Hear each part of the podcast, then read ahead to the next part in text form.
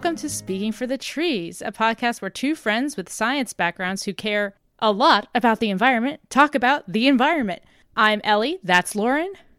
Hello. Hello. And today we're going to talk to you about the carbon cycle. But before we do that, we're going to tell you what we're drinking because we're basic bitches. Lauren, what are you drinking? Oh, you know I am drinking a Bartles and Jaymes wine cooler that's in watermelon and mint.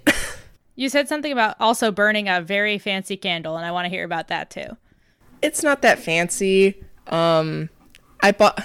Full disclosure, I did buy this candle because of the candle holder, which has a Scorpio symbol on it. Um, what I tell you, listener, basic bitches. Uh, the scent notes. I am holding this candle precariously in the air, lit. um, it has notes of peach, tuberose, gardenia, coconut, and vanilla, which is funny because it mostly just smells like coconut. That sounds very pleasant and very like beachy, which is perfect for the amount of quarantining we're doing.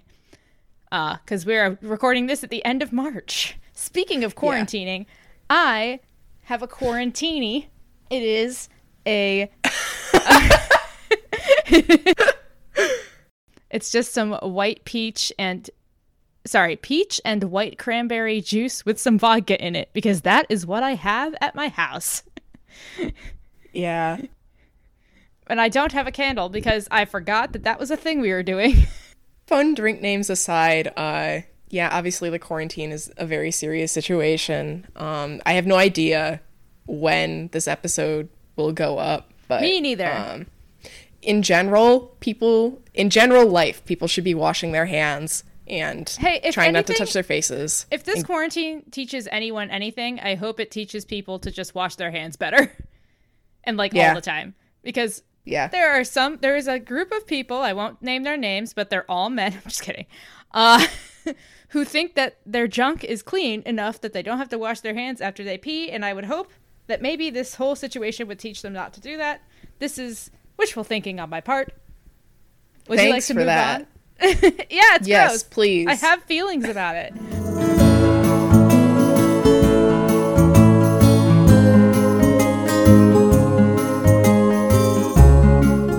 So we've all heard of the water cycle, right? Have you heard of the water cycle, Lauren? I I have once upon a time.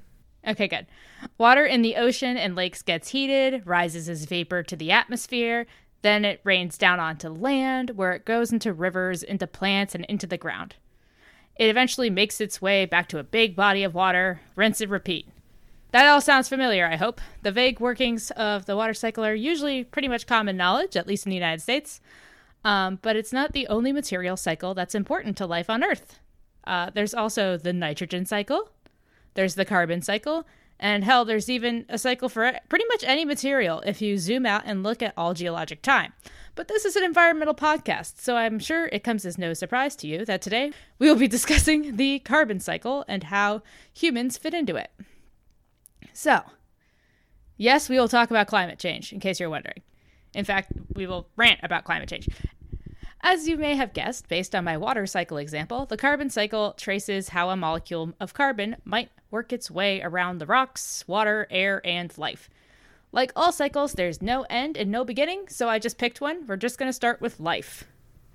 Life that photosynthesizes to make its food, like a strawberry plant, for an example, uh, intakes carbon dioxide. It breaks up that carbon and the oxygen and it uses the carbon to make food and expels the oxygen whenever they take in carbon dioxide atoms out of the air and put in the carbon their, into their tissues, they are doing something called carbon sequestration. This is a fancy scientist mumbo jumbo word for they take the carbon out of the air and they keep it in their cells. Uh, whenever this happens, it brings the carbon out of the air category and puts it into the life category. It can further spread in the life category when other life eats it, like a turtle eating a strawberry from our little strawberry plant please Google that word, that that strawberry being eaten by a turtle. It's very cute.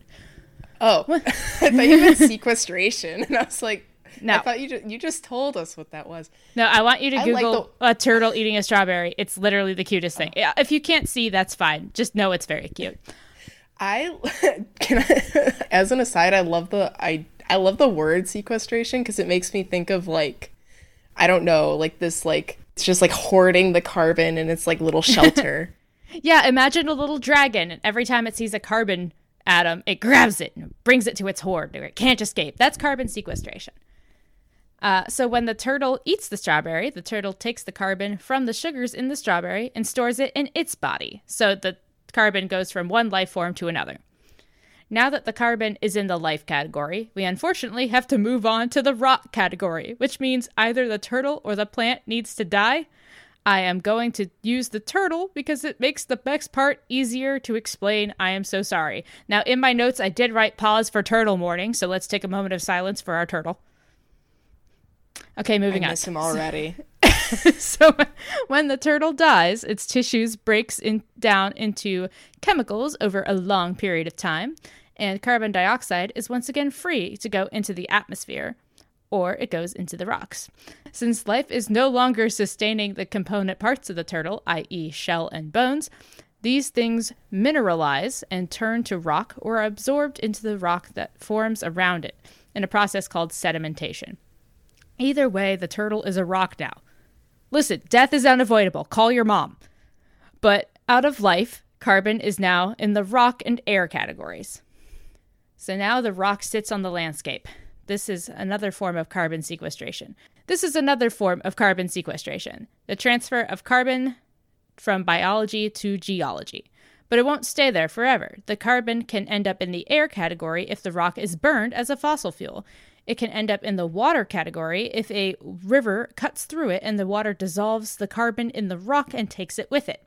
A coral reef can take up carbon back out of the water by using it for its photosynthesis, and so on, forever and ever. The carbon cycle is inevitably the life cycle of Earth. Carbon is exchanged and moved around different parts, either free in the air and water or sequestered in life and rock. Making sense so far? Am I using any words that don't make sense? I don't think so. Not that I've noticed. Um, That's true. I need I need like a person with a high school degree just read this and be like, "What does that mean?" yeah. Yeah, I I, mean- I, again, we always take feedback if people want to tweet at our Twitter and be like, "I didn't understand this. You should have explained it more." Always do that because we straight up have been so steeped in this crap for so long that we don't know what the regular person knows anymore. I think that you've, but at least your sections, you do a good job of, or as far as I can tell, you do a good job of like understanding which words people won't be familiar with. Yeah, I I'm not I good about it. I will fully own that. I'm very bad at it, in fact, I would say.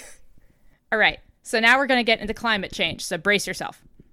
Naturally, the carbon level in the atmosphere is a cause for concern among scientists due to the theory of climate change. Ever heard of it? We have data that goes. Oh. I've never heard of it. I've never heard of it, not even once, Ellie. Please explain to me. Ah, crap. I don't actually go into what climate change is. I go back No, to the proof okay. of it. So, we have data that goes all the way back to 800,000 years ago. To put that in perspective, humans are between 10,000 and 50,000 years old, depending on what archaeologist you ask. So, this data goes back 80 times the amount of humans that have been around. That's a long time. Enough to put the trends of pre human Earth in perspective. Warming and cooling are natural parts of the Earth's climate.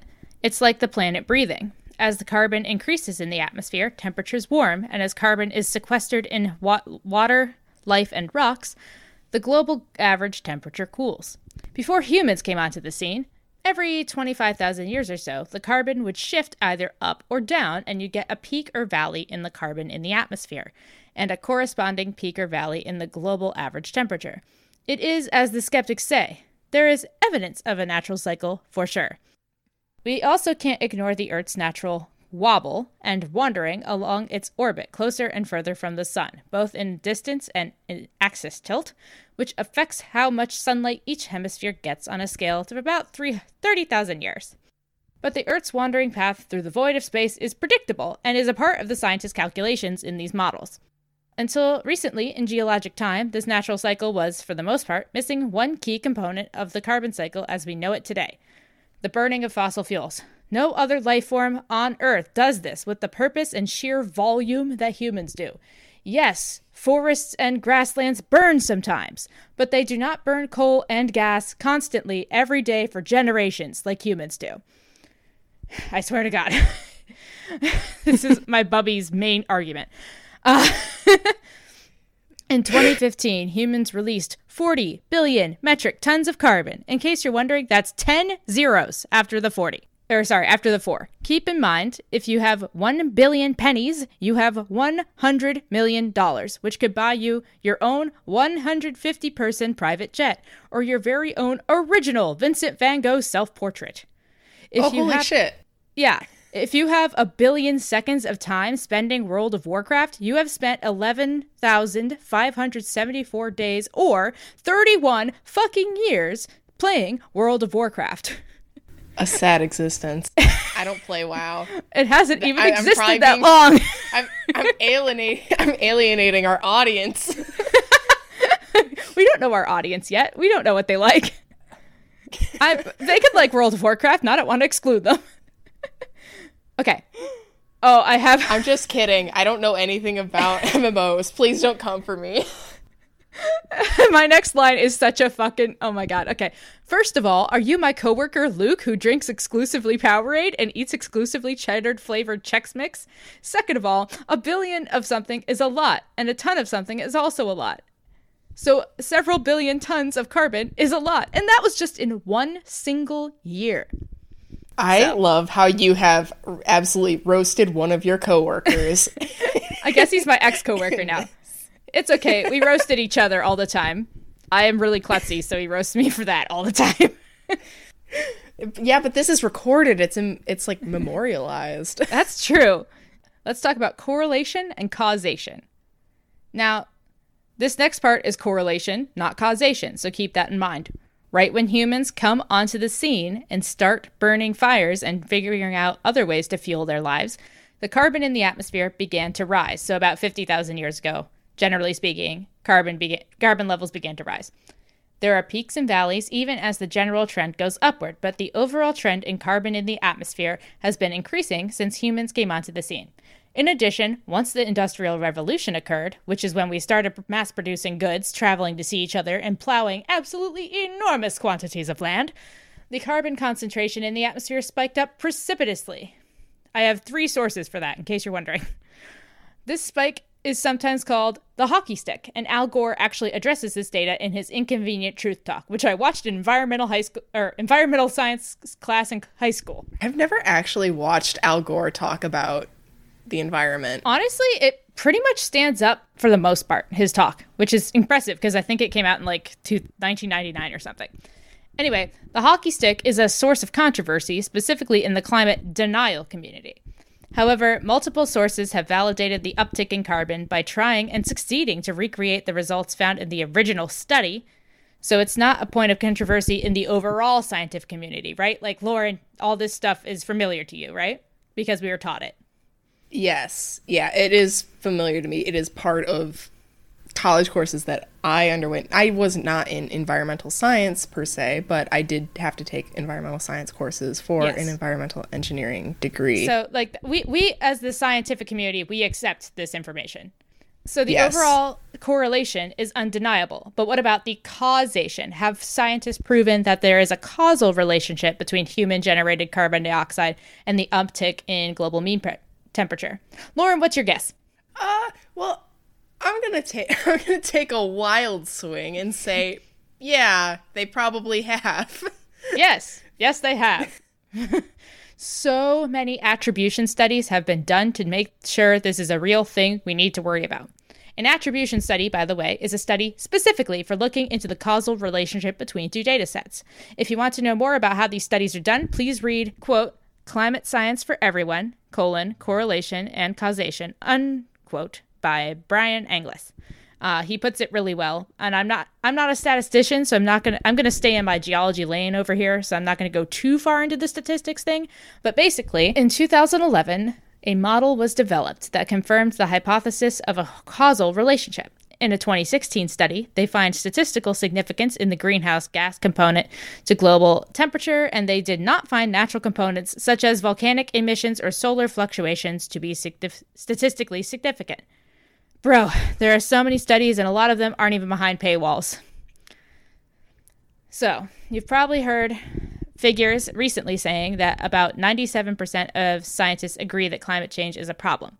But I think it's more important to highlight the official statements of well respected scientific organizations. You may have heard of some of them the American Medical Association, the American Meteorological Society, the Geologic Society of America, academies of science of basically every South American country, the Environmental Protection Agency, science academies of every European country, the Korean Academy of Science Technology, dot, dot, dot, dot, dot. I could keep listing. But the point is, all of these entities have official statements regarding the causative relationship between human released carbon and global temperature. You, you can see the full listing if you look at this section of our transcript and look at my source. Another point I'd like to make is that this information has been presented as fact, like I said earlier, to the science students in universities and high schools for a couple of generations now. Throughout my en- entire academic career, this information was shared not with a grade of controversy. It was just shared, especially since it's, there's so much geologic evidence. The human effect on carbon concentration in the atmosphere is undeniable. So, to close out my section, I am going to read a particular poignant po- quote. What's a pote? I'm going to read a particularly poignant quote from the American Physical Society in 2015. Earth's changing climate is a critical issue and poses the risk of significant environmental, social, and economic disruptions around the globe. While natural sources of climate variability are significant, multiple lines of evidence indicate that human influences have had an increasingly dominant effect on global climate warming observed since the mid 20th century. End quote. So, with that, Lauren, I believe it is your turn to tell us some stuff.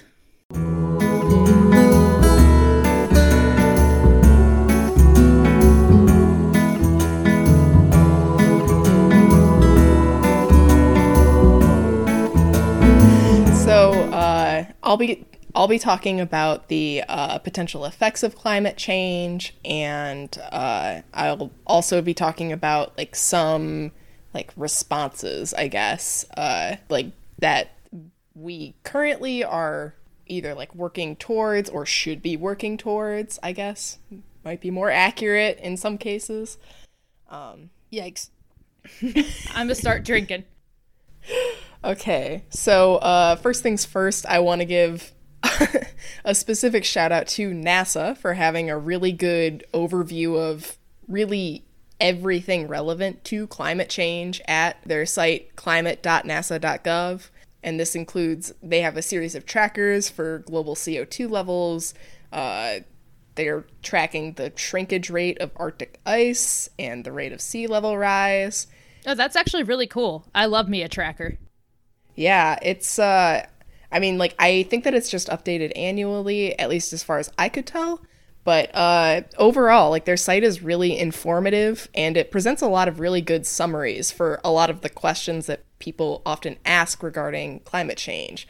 So like if you're if I don't specifically talk about anything and you are interested in learning about anything in hearing more like or if you have like interest in a particular specific topic, uh, I really recommend just even like flipping through, even if you don't have any particular questions, just flipping through their FAQ section um, and just reading whatever grabs your interest there uh, to better understand some of the specifics that we just don't have the time to get into today. Will do. Okay. So, all that being said, um, I'm going to start out by talking a little about the potential effects of climate change, and I'm going to be keeping it pretty high level. So uh, I won't be going into heavy detail.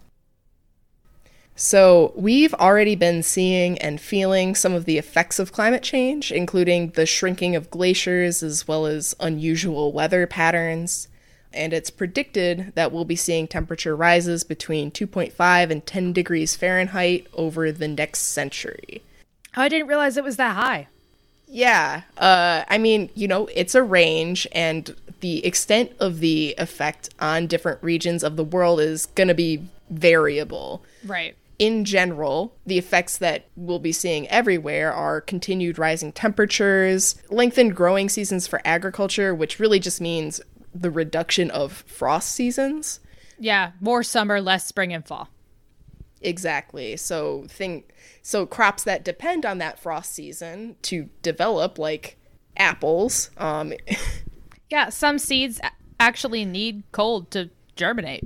yeah so uh like I, i'm not i'm not a farmer so i don't know all of them but i can like things like that will be affected um we'll see changes in precipitation patterns uh more droughts stronger hurricanes and uh, sea level rise of about one to four feet in the next hundred years um, and it's predicted that the Arctic will be ice free in summer before we even hit the mid century mark. Damn, holy shit. Wait, okay. So the Arctic being the North Pole, not the South Pole. Yes. Okay. Yes.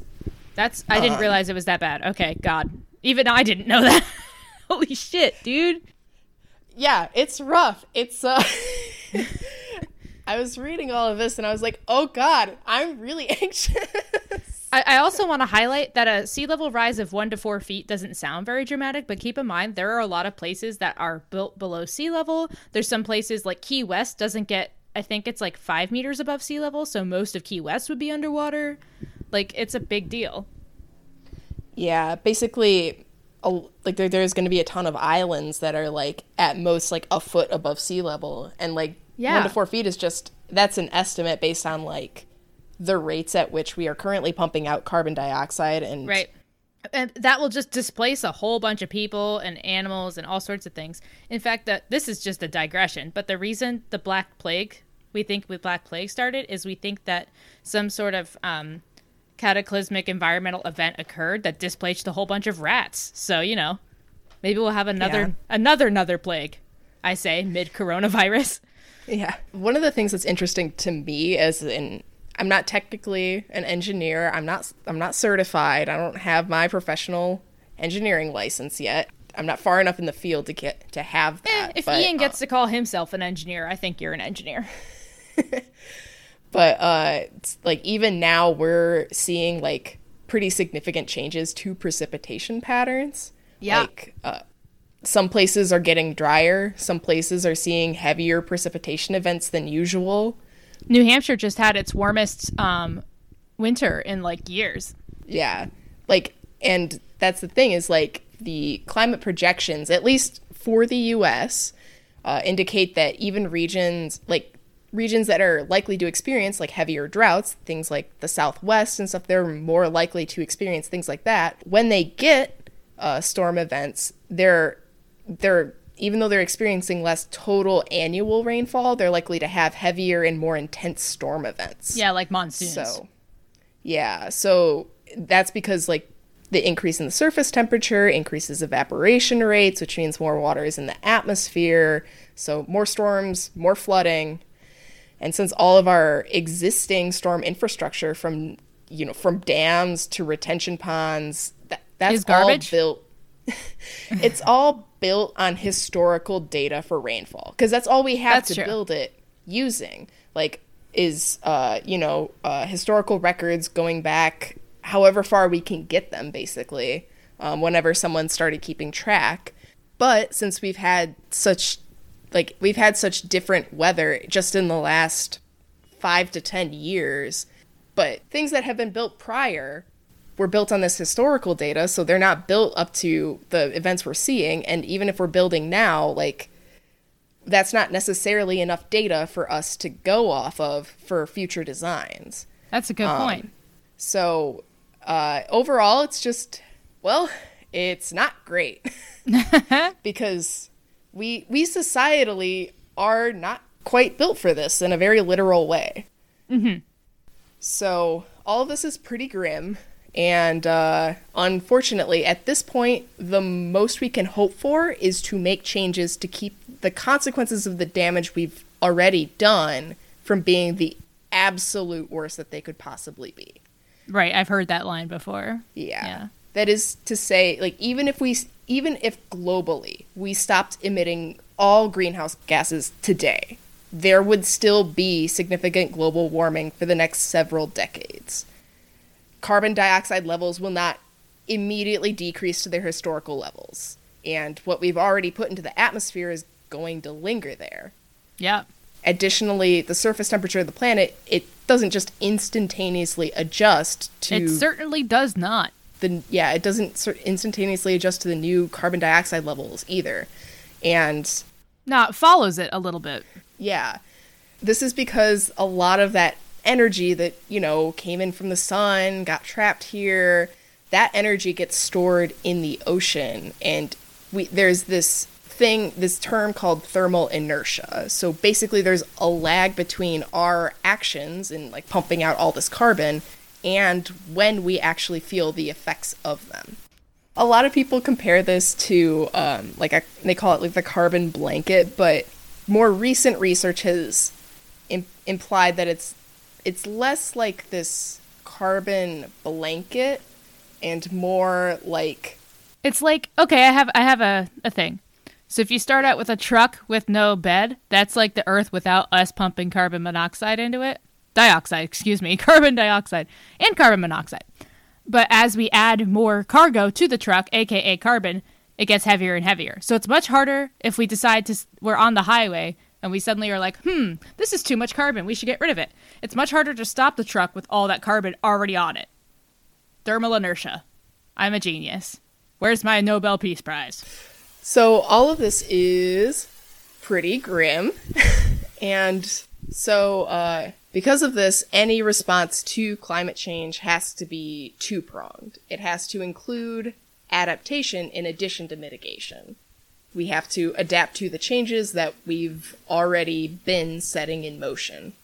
Um, this, inc- this includes defenses against flooding, plans for heat waves and droughts, Right. um, additional investments into stormwater management. Um, maybe no combined sewers. Just a thought. Just, just, just a, a little teaser, brain teaser. You know, keep that on the old noggin. Yeah.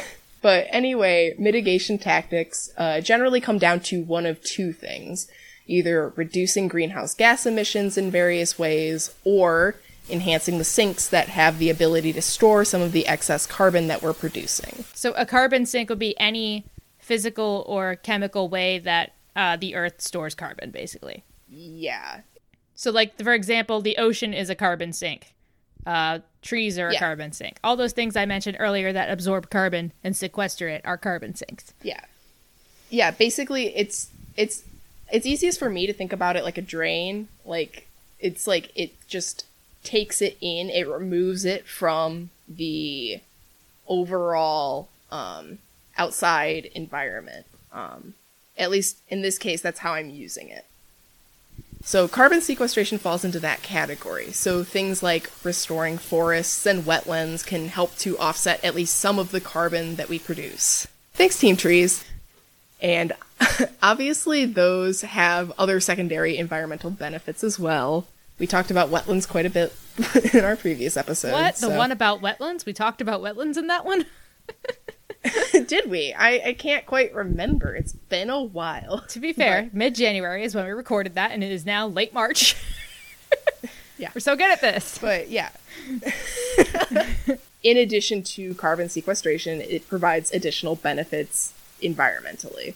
Um, another uh, version of carbon sequestration is uh, carbon farming. Carbon farming. It's um, I've never heard of this. yeah, carbon farming. It's a it's another potential method of carbon sequestration. The idea is that you encourage the carbon to remain in soil by trapping it. Uh, you reduce the tilling, plant longer rooted crops. Okay. Yeah, and you try to incorporate more organics into the soil. It's like a good option if you have land that's like already in agricultural use. So kind of phasing phasing your farming operation into being more of a sequestration operation as well. Yeah, exactly. It's like your goal is to try and get the soil to hold on to more carbon. That is Like, so cool. I had not heard of that. yeah. Yeah, people aren't sure um I guess like no one's quite sure like how long it holds on to the carbon, but like I mean, you might as well try. Why not? but um another uh, the final method that I wanted to talk about. There's like others, but um the final one that I wanted to talk about here is uh, bioenergy carbon capture and storage or BECCS. This essentially works by capturing carbon that would have been released into the air in traditional industrial facilities, concentrating it, then trapping it in some material like plastic or concrete, or um, in some cases, they've injected it into rock formations deep in the earth. This is it's a developing technology, but it's yeah. fairly promising as theoretically it has the potential to have a negative emission count. Yeah.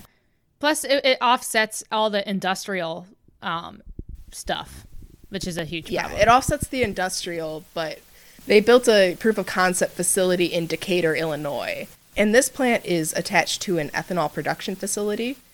That plant itself is not carbon negative, but it captures carbon from the ambient air in addition to industrial processes at the facility. Cool. So, in theory, could be could be carbon negative. That'd be cool if we just had like whole parks of just like cool sculptures made out of that concrete that absorbs carbon, and then you just have like all this art that's also doing work. Yeah, that'd be cool. Get on it, Banksy. yeah. I know you're not a sculptor, dude, but let's go. Like I said, this is like a really this is an experimental technology. There's only like 20 some facilities or something worldwide, could be slightly more than that since the article I read was from a, a couple of years ago, so it could be more since. But um, the reason it's so promising is because potentially, like like I said before, we've already put so much carbon into the atmosphere, and that's going to linger there unless we are doing something to actively try to remove it. Mm-hmm. And it's an option for doing so, which is better than a lot of other things that we could be doing. Well, that's cool. I'm glad to hear that. Yeah. So I just thought it's like it's a cool thing and interesting and slightly more uplifting than like even if we were to do everything exactly right starting now, things will still get worse. Wee! Yay, our reality. Uh.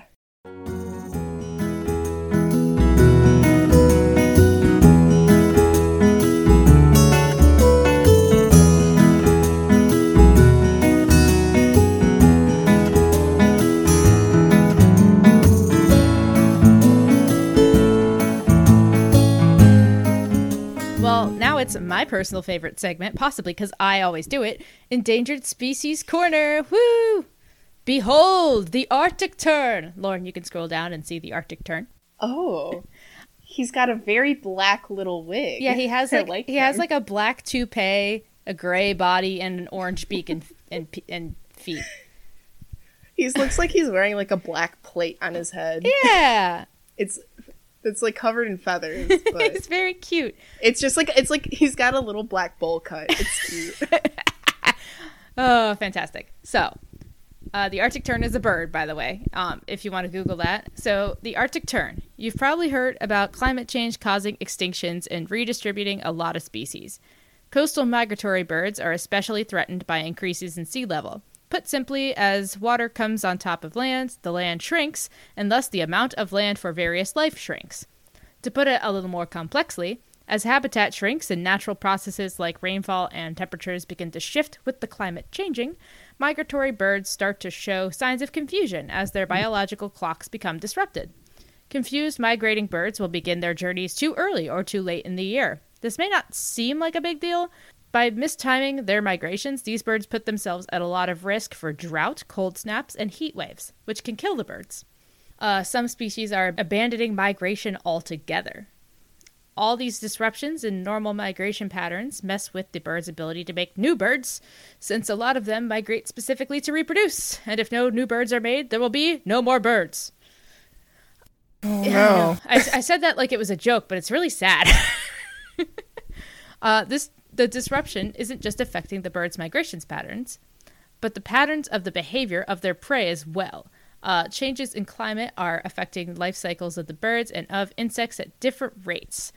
As temperatures increase earlier in the spring, insects have their babies earlier in the year, which makes it harder for the birds to feed their babies later in the year, since all the caterpillars have already started metamorphosis by the time the birds are having babies.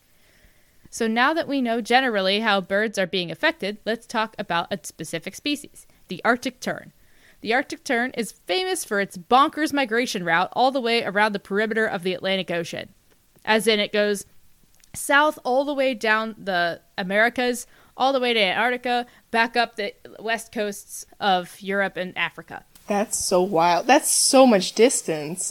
Yeah! It is a foot long white bird with gray wings, a black cap on its head, and bright red feet and bill. Its wingspan is almost three feet long. Its conservation status is listed as steadily declining on the southern Atlantic coast and stable in other parts of the U.S., so that's good. It should be noted that this statistic is from the Audubon Society, which only looks at the U.S. numbers, so I don't know numbers for other uh, parts of the world for Arctic terns. The Arctic tern's habitat is open ocean, rocky coasts, and sometimes tundra lakes in the summer. They're pretty common in northern Canada and Alaska. Uh, it tends to hang out in the cold waters offshore and only hang out on coasts to breed. So it really likes the open ocean. Um, Arctic tern parents will throw down to anyone who tries to fuck with their eggs, diving and striking at intruders. One article I read said, quote, in fact, they're so ferocious that other b- bird species will take advantage of their protective cover by building their own nests nearby. Unquote. Incredible. Shout out to Arctic Tern dads for doing the bare minimum of also contributing to feeding the babies as they hatch rather than leaving all that work to the mothers, like some species I know. I'm actually making fun of ducks, not humans. Why are every time I learn something about ducks, I'm like, I really shouldn't like them as much as I do. They're so cute. They're d- awful. They're okay. The Arctic tern eats fish, crustaceans, and insects. Obviously, which of these they eat are going to vary where they are based on location. Fish at sea, crustaceans on the coast, insects inland. It has also been known to steal other birds' food by swooping in to, down to surprise the bird, then darting off with the stolen snack. Now, Lauren, uh-huh. you're probably wondering how do these birds let each other know that they want a bone? well, I'm glad you asked. Yeah, yeah, that's definitely a question I was. This is really on my mind. For some fucking reason, I've decided that this has to be in every single one of these segments. I don't know why. Cool. Animals are funny. I don't know. Female terns chase males up into the air to get the party started. They eventually end up on land, and the males bring the females gifts of fish. Finally, the courtship becomes, as most courtships do, about dance moves and the ter- to turn strut around and posture with their wings open. Okay. I feel like that's like standardish bird. I don't. That's standard bird. I, I like the reason I included that is because they give each other gifts of fish. I thought yeah, that, that is cute. cute. Fish, the Ferrero Rocher of terns. Okay, finally, I'd like to close with some fun Arctic tern facts provided by OceanWideExpeditions.com. Ahem. Arctic terns are one of the only birds aside from the hummingbird that can hover. So that's what cool. the fuck? That's cool. Yeah, these are all direct quotes, by the way. Because of their migratory pattern, Arctic terns see two summers a year and get more daylight than any other animal in the world. Arctic terns travel for an estimated 2.4 million kilometers, also known as 1.49 million miles in American, in their lifetimes. That is three round trip flights to the moon. Shit. Wait, that's a lot. I wrote this like months ago. Holy shit. Okay. Arctic terns do not spend the whole route of their migrations flapping their wings, but rather glide a great amount of the distance. Actually, they're such good gliders that they can even sleep while gliding. That's wild. And finally, this is my favorite one that I think will also be your favorite. Right before a colony of Arctic terns take flight, they grow silent. This moment is referred to as the dread. oh, that's relatable. anyway, that concludes my segment. I hope you enjoyed the Endangered Species Corner.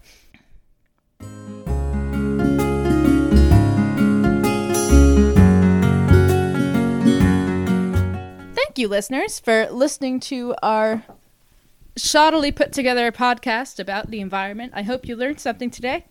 I I actually did learn something today. I'm shocked.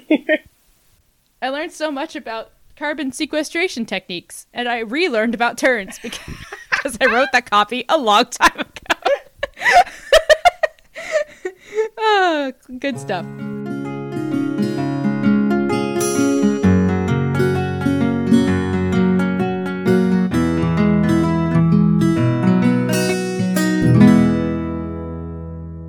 Thanks for hanging out with me, Ellie, and our best friend Earth.